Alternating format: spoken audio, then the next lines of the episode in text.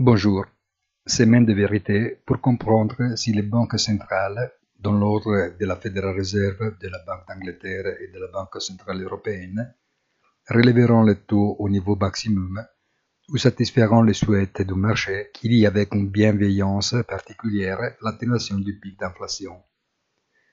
Si jusqu'avant Noël, cependant, la hausse des prix était principalement imputable à la dynamique des matières premières, depuis un mois maintenant, la poussée la plus forte vient du secteur des services, beaucoup moins gérable dans plusieurs aspects.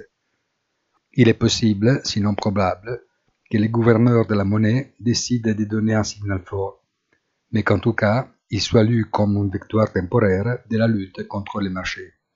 Bonne journée et rendez-vous sur notre site easytradingfinance.it.